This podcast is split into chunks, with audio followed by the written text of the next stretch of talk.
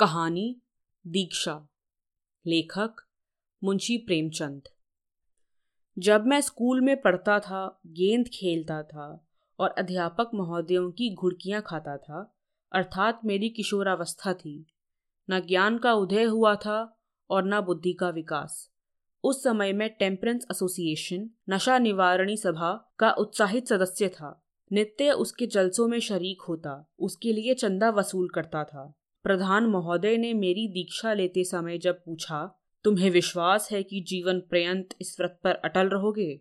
तो मैंने निशंक भाव से उत्तर दिया हाँ मुझे पूर्ण विश्वास है। प्रधान ने मुस्कुराकर प्रतिज्ञा पत्र मेरे सामने रख दिया। उस दिन मुझे कितना आनंद हुआ था। गौरव से सिर उठाए, घूमता फिरता था। कई बार पिताजी से भी बेअदबी कर बैठा, क्योंकि वह संध्या समय थकान मिटाने के लिए एक ग्लास पी लिया करते थे। मुझे यह असह्य था, कहूँगा ईमान की। पिताजी ऐप करते थे, पर हुनर के साथ। जो ही जरा सा सुरूर आ जाता, आँखों में सुर्खी की आभा झलकने लगती कि ब्यालू करने बैठ जाते।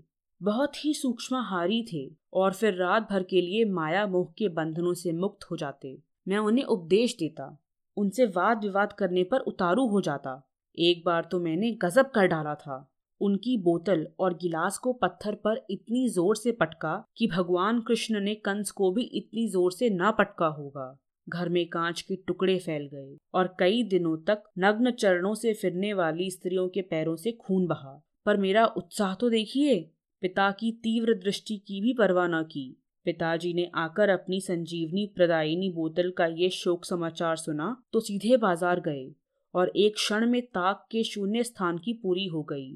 मैं देवासुर संग्राम के लिए कमर कसे बैठा था, मगर पिताजी के मुख पर लेश मात्र भी मैल न आया। उन्होंने मेरी और उत्साहपूर्ण दृष्टि से देखा।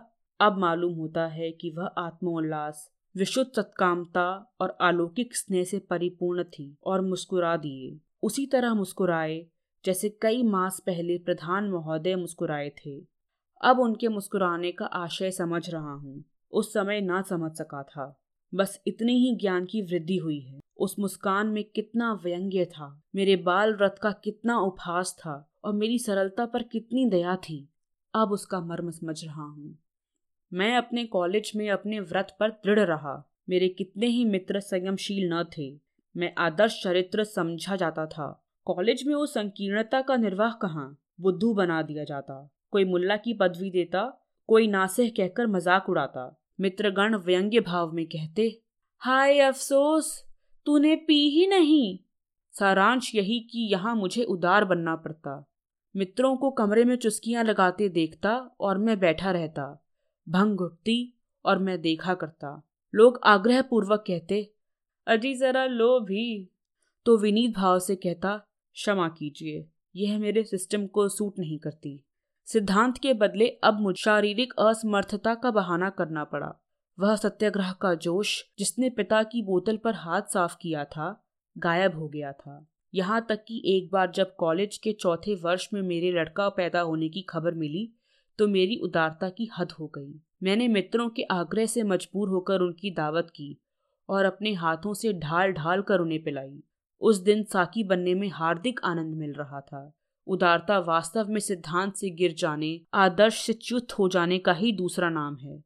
अपने मन को समझाने के लिए युक्तियों का अभाव कभी नहीं होता। संसार में सबसे आसान काम है अपने को धोखा देना। मैंने खुद तो नहीं पी, पिला दी। इसमें मेरा क्या नुकसान? दोस्तों की दिल शिकनी तो नहीं की। मज़ा तो जभी है कि दूसरों को पिलाएँ और खुद ना पिए। खैर, कॉलेज से बेदाग निकल आया। अपने शहर में वकालत शुरू की। सुबह से आधी रात तक चक्की में जुटना पड़ता। वे कॉलेज के सैर सपाटे, अमोद विनोद सब स्वप्न हो गए।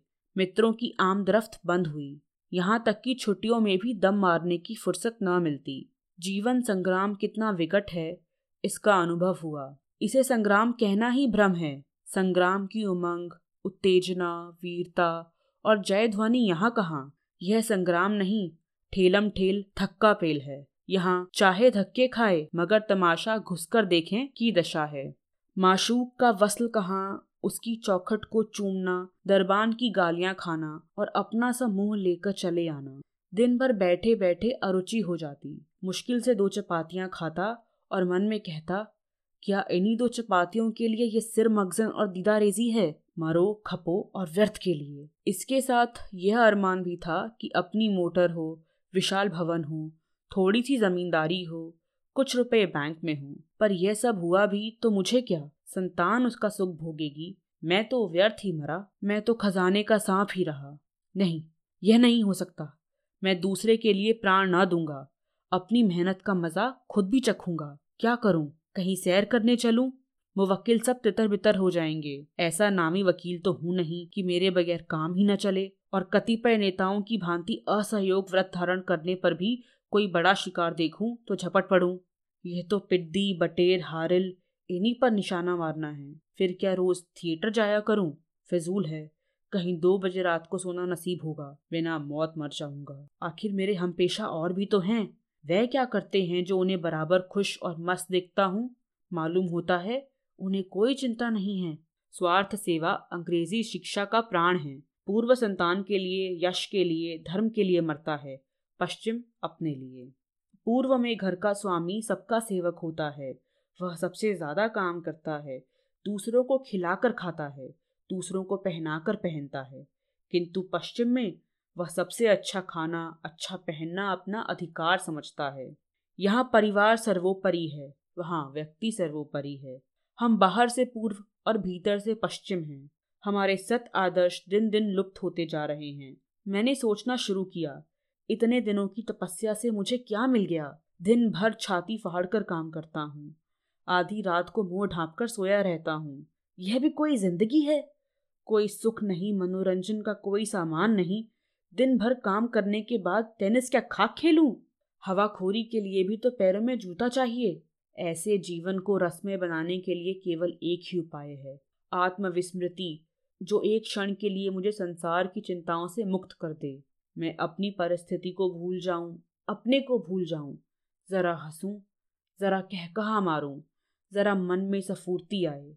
केवल एक ही बूटी है जिसमें ये गुण हैं, और मैं जानता हूँ, कहाँ की प्रतिज्ञा, कहाँ का व्रत। वह बचपन की बातें थी। उस समय क्या जानता था कि मेरी ये हालत होगी? नफ्स फूर्ति का बाहुल्य था, पैरों में शक्ति थी, घोड़े पर सवार होने की क्या ज़रूरत थी? तब जवानी का नशा था। अब यह कहाँ? यह भावना मेरे पूर्व संचित समय की जड़ों को हिलाने लगी। वह नित्य नई नई युक्तियों से सशक्त होकर आती थी। क्यों? क्या तुम ही सबसे अधिक बुद्धिमान हो? सब तो पीते हैं। जजों को देखा, इजलास छोड़कर जाते और पी आते हैं। प्राचीन काल में ऐसे व्रत निभ जाते थे, जब जीविका इतनी प्राण घातक न थी। लोग हंसेंगे ही ना कि बड़े व्रतधारी की दुम बने थे। आगे आ गए ना चक्कर में। हंसने दो मैंने नाहक व्रत लिया। उसी व्रत के कारण इतने दिनों की तपस्या करनी पड़ी। नहीं पी तो कौन सा बड़ा आदमी हो गया? कौन सम्मान पा लिया? पहले किताबों में पढ़ा करता था। यह हानि होती है, वह हानि होती है, मगर कहीं तो नुकसान होते नहीं देखा। हाँ पियक्कड़ मदमस्त हो जाने की बात और है। उस तरह तो अच्छी से अच्छी वस्तु का दुरुपयोग भी हानिप्रद होता है। ज्ञान भी जब सीमा से बाहर हो जाता है तो नास्तिकता के क्षेत्र में पहुँचता है। पीना चाहिए एकांत में, चेतना को जागृत करने के लिए, सुलाने के लिए नहीं, बस पहले जरा दिन, जरा जरा झिझक होगी, फिर किसका डर है? ऐसी आयोजना करनी चाहिए कि लोग मुझे ज़बरदस्ती पिला दें, जिसमें अपनी शान बनी रहे। जब एक दिन प्रतिज्ञा टूट जाएगी तो फिर मुझे अपनी सफ़ाई पेश करने की ज़रूरत न रहेगी। घर वालों के सामने भी आँखें नीची न करनी पड़ेंगी। मैंने निश्चय किया, यह अभिनय होली के दिन हो। इस दीक्षा के लिए इससे उत्तम मुहूर्त कौन होगा? होली पीने पिलाने का दिन है। उस दिन मस्त हो जाना क्षम्य है। पवित्र होली अगर हो सकती है तो पवित्र चोरी, पवित्र रिश्वत तानी भी हो सकती है। होली आई, अब की बार बहुत इंतज़ार करने के बाद आई। मैंने दीक्षा लेने की तैयारी शुरू की। कई पीने वालों को निमंत्रित किया।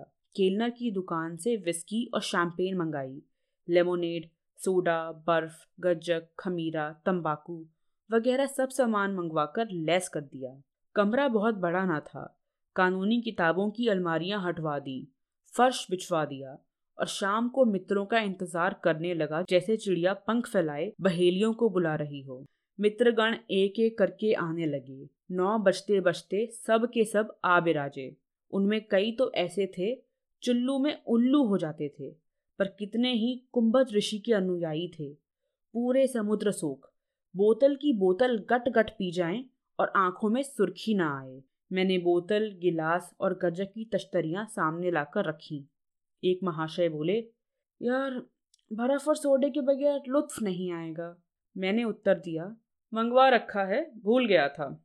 एक तो फिर बिस्मिल्लाह हो। दूसरा, साकी कौन होगा? मैं यह खिदमत मेरे सुपुर्द कीजिए। मैंने प्यालियाँ भर भर कर देनी शुरू की और यार लोग पीने लगे। हु हक का बाज़ार गर्म हुआ। अश्लील हास परिहास की आंधी सी चलने लगी। पर मुझे कोई न पूछता था। खूब अच्छा उल्लू बना। शायद मुझसे कहते हुए सकुचाते हैं। कोई मज़ाक से भी नहीं कहता। मानो मैं वैष्णव हूँ। इन्हें कैसे इशारा करूँ? आखिर सोचकर बोला, मैंने तो कभी पी ही नहीं। एक मित्र, क्यों नहीं पी? ईश्वर के यहाँ आपको इसका जवाब देना पड़ेगा। दूसरा, फरमाइए जनाब, फरमाइए फरमाइए, क्या जवाब दीजिएगा?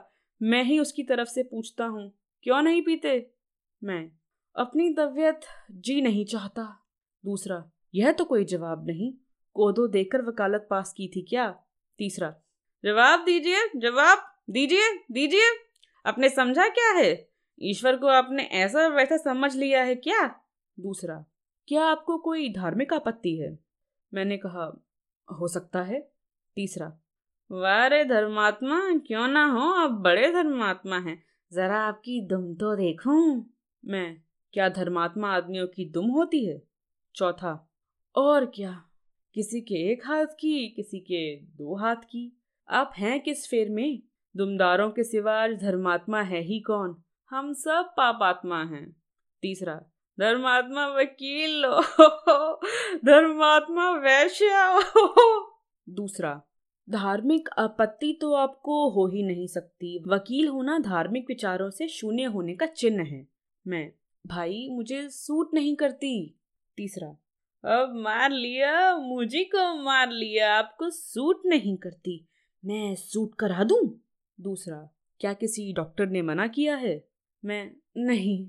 तीसरा, वाह वाह, आप खुद ही डॉक्टर बन गए। अमृत आपको सूट नहीं करता। अरे धर्मात्मा जी, एक बार पी के देखिए। दूसरा, मुझे आपके मुँह से ये सुनकर आश्चर्य हुआ। भाई जी ये दवा है महा औषधि है, यही सोमरस है। कहीं आपने टेम्परेंस की प्रतिज्ञा तो नहीं ले ली है? मैं, मान लीजिए ली हो तो?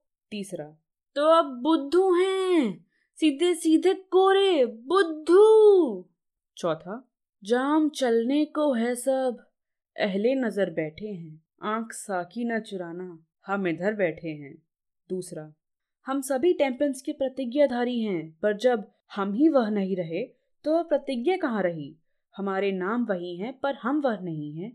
जहाँ लड़कपन की बात गई, वहीं यह प्रतिज्ञा भी गई। मैं, आखिर इसका फ़ायदा क्या है? दूसरा यह तो पीने से मालूम हो सकता है। एक प्याली पीजिए, फ़ायदा न मालूम हो तो फिर ना पीजिएगा। तीसरा, मारा मारा, अब को पिलाकर छोड़ेंगे। चौथा, ऐसे में ख्वार हैं, दिन रात पिया करते हैं। हम तो सोते में तेरा नाम लिया करते हैं। पहला, तुम लोगों से न बनेगा तो मैं पिलाना जानता हूँ। यह महाशय मोटे ताजे आदमी थे। मेरा टेंटुआ दबाया और प्याली मुँह से लगा दी। मेरी प्रतिज्ञा टूट गई। दीक्षा मिल गई। मुराद पूरी हुई। किंतु बनावटी क्रोध से बोला, आप लोग अपने साथ मुझे भी ले डूबे। दूसरा, मुबारक हो, मुबारक। तीसरा, मुबारक मुबारक, सब बार मुबारक। नव दीक्षित मनुष्य बड़ा धर्मापरायण होता है। मैं संध्या समय दिन भर की वागवी तंडा से छुटकारा पाकर जब एकांत में अथवा दो चार मित्रों के साथ बैठकर प्याले पर प्याले चढ़ाता तो चित उल्लसित हो उठता था। रात को निद्रा खूब आती, पर प्रातःकाल अंग अंग में पीड़ा होती, अंगड़ाइयाँ आती, मस्तिष्क शिथिल हो जाता। यही जी चाहता कि आराम से पलंग पर लेटा रहूँ। मित्रों ने सलाह दी कि खुमारी उतारने के लिए सवेरे भी एक पैग पी लिया जाए तो अति उत्तम है। मेरे मन में भी बात बैठ गई। मुँह हाथ धोकर पहले संध्या किया करता था। अब मुँह हाथ धोकर चट अपने कमरे के एकांत में बोतल लेकर बैठ जाता। मैं इतना जानता था कि नशीली चीज़ों का चस्का बुरा होता है। आदमी धीरे धीरे उनका दास हो जाता है। यहाँ तक कि वह उनके बगैर कुछ काम ही नहीं कर सकता। परंतु ये बातें जानते हुए भी मैं उनके वशीभूत हो जाता था। यहाँ तक कि नौबत पहुँची कि नशे के बगैर कुछ काम ही न कर सकता। जिसे आमोद के लिए मुँह लगाया था, वह साल ही भर में मेरे लिए जल और वायु की भांति अत्यंत आवश्यक हो गई। अगर कभी किसी मुकदमे में बहस करते करते देर हो जाती तो ऐसी थकावट चढ़ती थी, मानो मंजिलों चढ़ा हूँ। उस दशा में मैं घर आता तो अनायास ही बात बात पर झुंझलाता। कहीं नौकर को डांटता, कहीं बच्चों को पीटता, कहीं स्त्री पर गर्म होता। यह सब कुछ था, पर मैं कतिपय अन्य शराबियों की भांति नशा आते ही दून की न लेता था। अनर्गल बातें न करता था, हल्ला न मचाता था, न मेरे स्वास्थ्य पर ही मदिरा सेवन का कुछ बुरा असर नज़र आता था। बरसात के दिन थे, नदी नाले भरे हुए थे, हुक्काम बरसात में भी दौरे करते हैं। उन्हें अपने भत्ते से मतलब। प्रजा को कितना कष्ट होता है, इसमें उन्हें कुछ सरोकार नहीं। मैं एक मुकदमे के दौरे पर गया था। अनुमान किया था कि संध्या तक लौट आऊँगा, मगर नदियों का चढ़ाव उतार पड़ा। दस बजे पहुँचने के बदले शाम को पहुँचा। जंट साहब मेरी प्रतीक्षा कर रहे थे। मुकदमा पेश हुआ, लेकिन बहस खत्म होते होते रात नौ बज गए।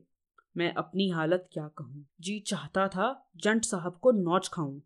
कभी अपने प्रतिपक्षी वकील की दाढ़ी नोचने को जी चाहता था, जिसने बरबस बहस को इतना बढ़ाया। कभी जी चाहता अपना सिर पीट लूँ। मुझे सोच लेना चाहिए था कि आज रात को देर हो गई तो। जंट मेरा गुलाम तो नहीं, जो मेरी इच्छा हो वही करे। न खड़े रहा जाता, न बैठे। छोटे मोटे पियक्कड़ मेरी दुर्दशा की कल्पना नहीं कर सकते। खैर, नौ बजते बजते मुकदमा समाप्त हुआ। पर अब जाऊँ कहाँ? बरसात की रात। कोसों तक आबादी का पता नहीं। घर लौटना कठिन ही नहीं, असंभव। आसपास भी कोई ऐसा गाँव नहीं जहाँ संजीवनी मिल सके। गाँव हो भी तो जाए कौन? वकील कोई थानेदार तो है नहीं कि किसी को बेगार में भेज दे। बड़े संकट में पड़ा हुआ था। मुवक्किल चले गए, दर्शक चले गए, बेगार चले गए। मेरा प्रतिद्वंद्वी मुसलमान चपरासी के दफ्तर खान में शरीक होकर डाक बंगले के बरामदे में पड़ा रहा। पर मैं क्या करूँ?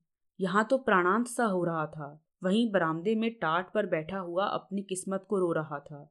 न नींद ही आती थी कि इस कष्ट को भूल जाऊँ, अपने को उसी की गोद में सौंप दूँ। गुस्सा अलबत्ते था कि वह दूसरा वकील कितनी मीठी नींद सो रहा है। मानो ससुराल में सुख सेज पर सोया हुआ हो। इधर तो मेरा यह बुरा हाल था, उधर डाक बंगले में साहब बहादुर गिलास पर गिलास चढ़ा रहे थे। शराब के डालने की मधुर ध्वनि मेरे कानों में आकर चित्त को और भी व्याकुल कर देती। मुझसे बैठे ना रहा गया। धीरे धीरे चिक के पास गया और अंदर झांकने लगा। आह, कैसा जीवन प्रदृश्य था। सफ़ेद बिल्लौर के ग्लास में बर्फ़ और सोडा वाटर से अलंकृत अरुण मुख कामिनी शोभायमान थी। मुँह में पानी भर आया। उस समय कोई मेरा चित्र उतारता तो लोलुपता के चित्रण से बाजी मार ले जाता। साहब की आँखों में सुर्खी थी। मुख पर सुर्खी थी।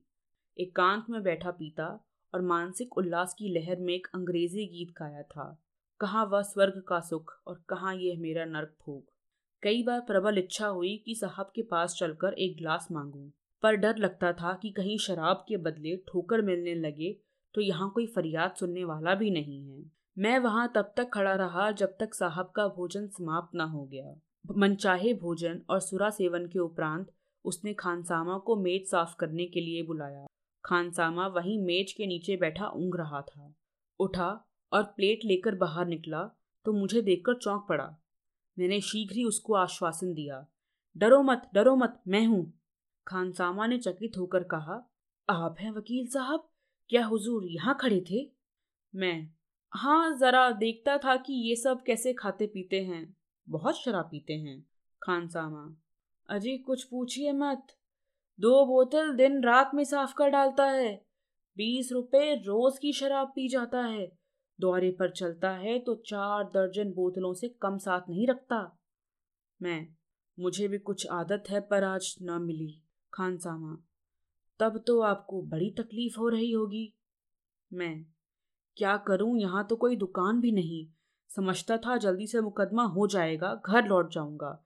इसीलिए कोई सामान साथ ना लाया। खानसामा, मुझे तो अफीम की आदत है। एक दिन ना मिले तो बावला हो जाता हूँ।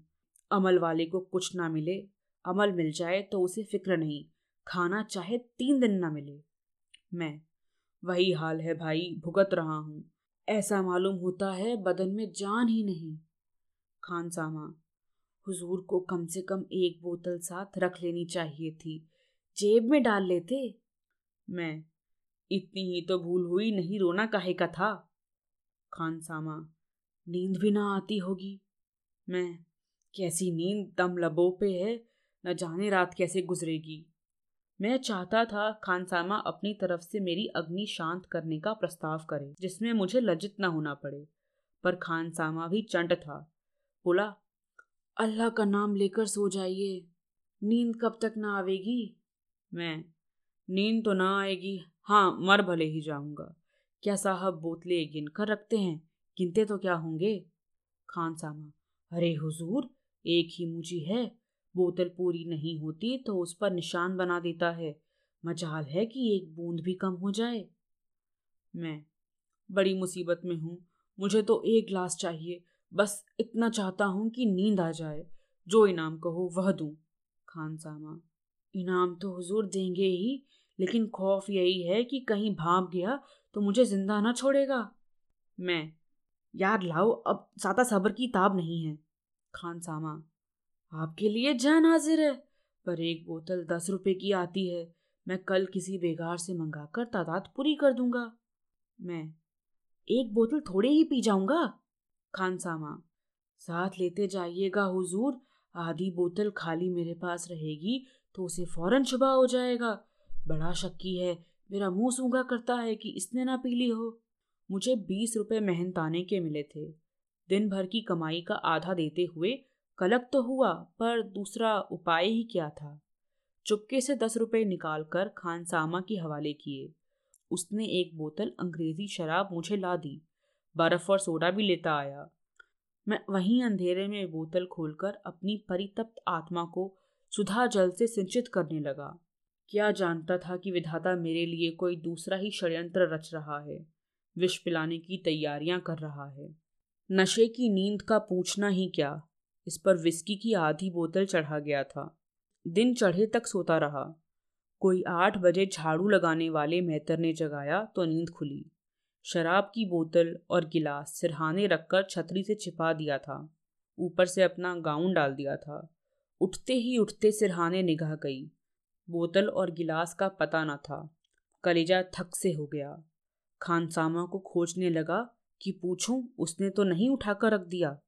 इस विचार से उठा और टहलता हुआ डाक बंगले के पिछवाड़े गया, जहाँ नौकरों के लिए अलग कमरे बने हुए थे। पर वहाँ का भयंकर दृश्य देखकर आगे कदम बढ़ाने का साहस न हुआ। साहब खानसामा का कान पकड़े हुए थे। शराब की बोतलें अलग अलग रखी हुई थी। साहब एक, दो, तीन करके गिनते थे और खानसामा से पूछते थे, एक बोतल और कहाँ गई? खानसामा कहता था, हुजूर, खुदा मेरा मुँह काला करे जो मैंने कुछ भी दगल फ़सल की हो। साहब, हम क्या झूठ बोलता है? उनतीस बॉटल नहीं था? खानसामा, हुजूर, खुदा की कसम मुझे नहीं मालूम कितनी बोतलें थी। इस पर साहब ने खानसामा को कई तमाचे लगाए। फिर कहा, तुम गिने, तुम न बताएगा तो हम तुमको जान से मार डालेगा। हमारा कुछ नहीं हो सकता। हम हाकिम हैं और हाकिम लोग हमारा दोस्त है। हम तुमको अभी अभी मार डालेगा, नहीं तो बटला दे, एक बॉटल कहाँ गया? मेरे प्राण सूख गए। बहुत दिनों के बाद ईश्वर की याद आई। मन ही मन गोवर्धन धारी का स्मरण करने लगा। अब लाज तुम्हारे हाथ है। भगवान, तुम ही बचाओ तो नैया बच सकती है, नहीं तो मंझधार में डूब जाती है। अंग्रेज़ है, न जाने क्या मुसीबत ढा दे भगवान, खानसामा का मुँह बंद कर दो, उसकी वाणी हर लो। तुमने बड़े बड़े द्रोहियों और दुष्टों की रक्षा की है। अजामिल को तुम ही ने तारा था। मैं भी द्रोही हूँ, द्रोहियों का द्रोही हूँ। मेरा संकट हरो। अब की जान बची तो शराब की ओर आँख ना उठाऊँगा। मार के आगे भूत भागता है। मुझे प्रतिक्षण यह शंका होती थी कि कहीं ये लोकोक्ति चरितार्थ ना हो जाए।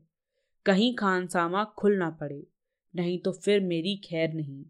सनद छीने जाने का, चोरी का मुकदमा चल जाने का, अथवा जज साहब से तिरस्कृत किए जाने का इतना भय ना था जितना साहब के पदाघात का लक्ष्य बनने का। जालिम हंटर लेकर दौड़ना पड़े। यो मैं इतना दुर्बल नहीं हूँ हष्ट पुष्ट और साहसी मनुष्य हूँ। कॉलेज में खेल कूद के लिए पारितोषिक पा चुका हूँ। अब भी बरसात में दो महीने मुकदर फेर लेता हूँ, लेकिन उस समय मारे भय के बुरे हाल थे। मेरे नैतिक बल का आधार पहले ही नष्ट हो चुका था। चोर में बल कहाँ? मेरा मान, मेरा भविष्य, मेरा जीवन, खानसामा के केवल एक शब्द पर निर्भर था। केवल एक शब्द पर, जिसका जीवन सूत्र इतना क्षीण, इतना जीर्ण, इतना जर्जर होगा। मैं मन ही मन प्रतिज्ञा कर रहा था, शराबियों की तौबा नहीं, सच्ची दृढ़ प्रतिज्ञा कि इस संकट से बचा तो फिर शराब ना पीऊँगा। मैंने अपने मन को चारों ओर से बाँध रखने के लिए, उसके कुतर्कों का द्वार बंद करने के लिए एक भीषण शपथ खाई। मगर हाय रे दुर्देव, कोई सहायक ना हुआ। न गोवर्धन धारी ने सुध ली, न नरसिंह भगवान ने। वे सब सतयुग में आया करते थे। न प्रतिज्ञा कुछ काम आई, न शपथ का कुछ असर हुआ। मेरे भाग्य या दुर्भाग्य में जो कुछ बदा था, वह होकर रहा। विधाता ने मेरी प्रतिज्ञा को सुदृढ़ करने के लिए शपथ को यथेष्ट न समझा। खानसामा बेचारा अपनी बात का धनी था। थप्पड़ खाए, ठोकर खाई, दाढ़ी नुचवाई, पर ना खुला ना खुला। बड़ा सत्यवादी वीर पुरुष था। मैं शायद ऐसी दशा में इतना अटल न रहता। शायद पहले ही थप्पड़ में उगल देता। उसकी ओर से मुझे जो घोर शंका हो रही थी, वह निर्मूल सिद्ध हुई। जब तक जीऊँगा, उस वीरात्मा का गुणानुवाद करता रहूँगा, पर मेरे ऊपर दूसरी ही ओर से वृक्षपात हुआ। खानसामा पर जब मार धाड़ का कुछ असर न हुआ तो साहब उसके कान पकड़े हुए डाक बंगले की तरफ़ चले। मैंने उन्हें आते देखा चटपट सामने बरामदे में आकर बैठा और ऐसा मुँह बना लिया मानो को जानता ही नहीं। साहब ने खानसामा को लाकर मेरे सामने खड़ा कर दिया। मैं भी उठकर खड़ा हो गया। उस समय मेरे कोई हृदय को चीरता तो रक्त की एक बूंद भी ना निकलती। साहब ने मुझसे पूछा वेल well, वकील साहब तुम शराब पीता है? मैं इनकार न कर सका। तुमने रात शराब पी थी? मैं इनकार न कर सका। तुमने मेरे इस कांसामा से शराब ली थी? मैं इनकार ना कर सका। तुमने रात को शराब पीकर बॉटल और ग्लास अपने सिर के नीचे छिपा कर रखा था? मैं इनकार न कर सका। मुझे भय था कि खानसामा कहीं खुल ना पड़े, पर उल्टे मैं ही खुल पड़ा। तुम जानता है ये चोरी है? मैं इनकार न कर सका। हम तुमको मुआतल कर सकता है। तुम्हारा सनद छीन सकता है। तुमको जेल भेज सकता है। यथार्थ ही था। हम तुमको ठोकरों से मारकर गिरा सकता है। हमारा कुछ नहीं हो सकता। यथार्थ ही था। तुम काला आदमी वकील बनता है। हमारे कंसामा से चोरी की शराब लेता है।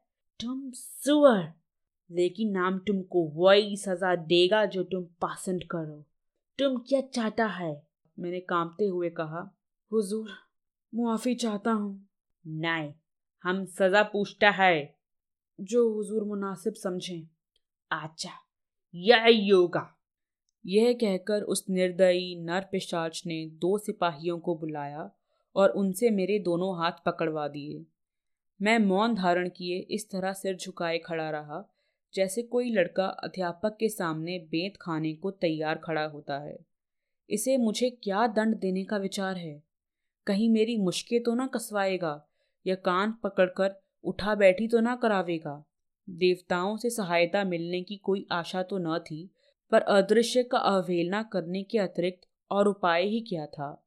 मुझे सिपाहियों के हाथ छोड़कर साहब दफ्तर में गए और वहाँ से मोहर छापने की स्याही और ब्रश लिए हुए निकले। अब मेरी आँखों से अश्रुपात होने लगा।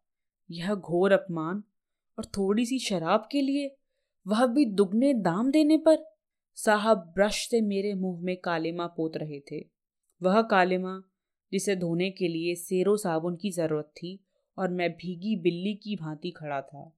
उन दोनों यमदूतों को भी मुझ पर दया न आती थी। दोनों हिंदुस्तानी थे। पर उन्हीं के हाथों मेरी यह दुर्दशा हो रही थी। इस देश को स्वराज मिल चुका। साहब कालिमा पोतते और हँसते जाते थे। यहाँ तक कि आँखों के सिवाय तिल भर भी जगह ना बची। थोड़ी सी शराब के लिए आदमी से बनमानुष बनाया जा रहा था। दिल में सोच रहा था, यहाँ से जाते ही जाते बच्चा पर मान हानि की नालिश कर दूँगा या किसी बदमाश से कह दूँगा, इजलास पर ही बच्चा की जूतों से खबर ले। मुझे बनमानुष बनाकर साहब ने मेरे हाथ छुड़वा दिए और ताली बजाता हुआ मेरे पीछे दौड़ा। नौ बजे का समय था। कर्मचारी, मुवक्किल, चपड़ासी सभी आ गए थे। सैकड़ों आदमी जमा थे। मुझे न जाने क्या शामत सूझी कि वहाँ से भागा। यह उस प्रहसन का सबसे करुणाजनक दृश्य था। आगे आगे मैं दौड़ता जाता था। पीछे पीछे साहब और अन्य सैकड़ों आदमी तालियाँ बजाते लेना लेना जाने न पावे का गुल मचाते दौड़ जाते थे।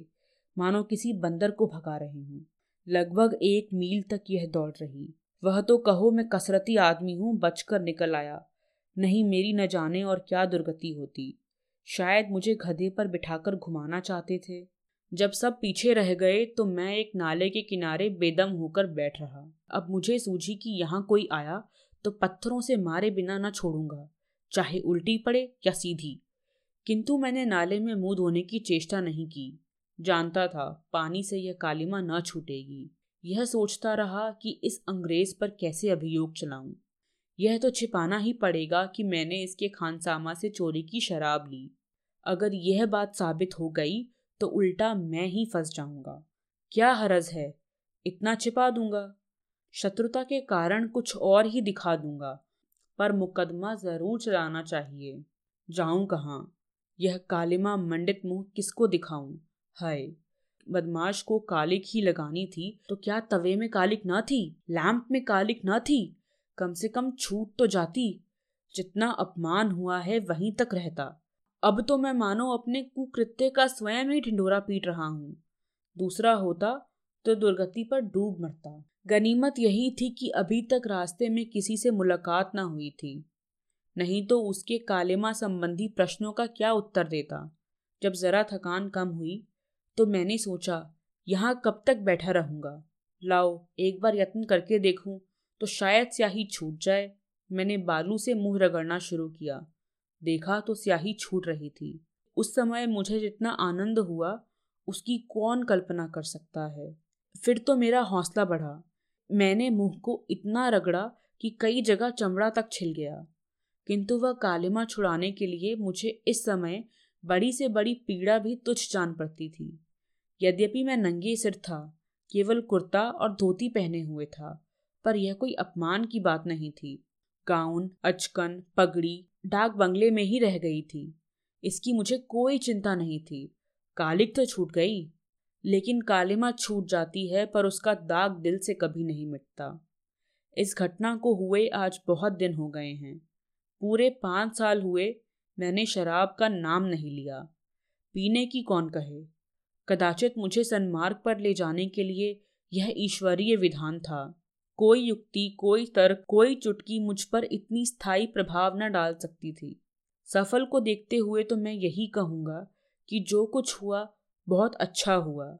वही होना चाहिए था, पर उस समय दिल पे जो गुजरी थी, उसे याद करके आज भी नींद उचट जाती है। अब विपत्ति कथा को क्या तूल दूँ? पाठक स्वयं अनुमान कर सकते हैं। खबर तो फैल गई, किंतु मैंने झेपने और शर्माने के बदले बेहयाई से काम लेना अधिक अनुकूल समझा। अपनी बेवकूफ़ी पर हंसता था और बेधड़क अपनी दुर्दशा को कथा कहता था। हाँ चालाकी यह की कि उसमें से कुछ थोड़ा सा अपनी तरफ़ से बढ़ा दिया। अर्थात, रात को जब मुझे नशा चढ़ा तो मैं बोतल और गिलास लिए साहब के कमरे में घुस गया था और उसे कुर्सी से पटक कर खूब मारा था। इस शेपक से मेरी दलिता, अपमानित, मर्दित आत्मा को थोड़ी सी तस्कीन होती थी। दिल पर जो कुछ गुजरी, वह दिल ही जानता है। सबसे बड़ा भय ये था कि कहीं यह बात मेरी पत्नी के कानों तक न पहुँचे। नहीं तो उन्हें बड़ा दुख होगा। मालूम नहीं सुना या नहीं, पर कभी मुझसे इसकी चर्चा नहीं की।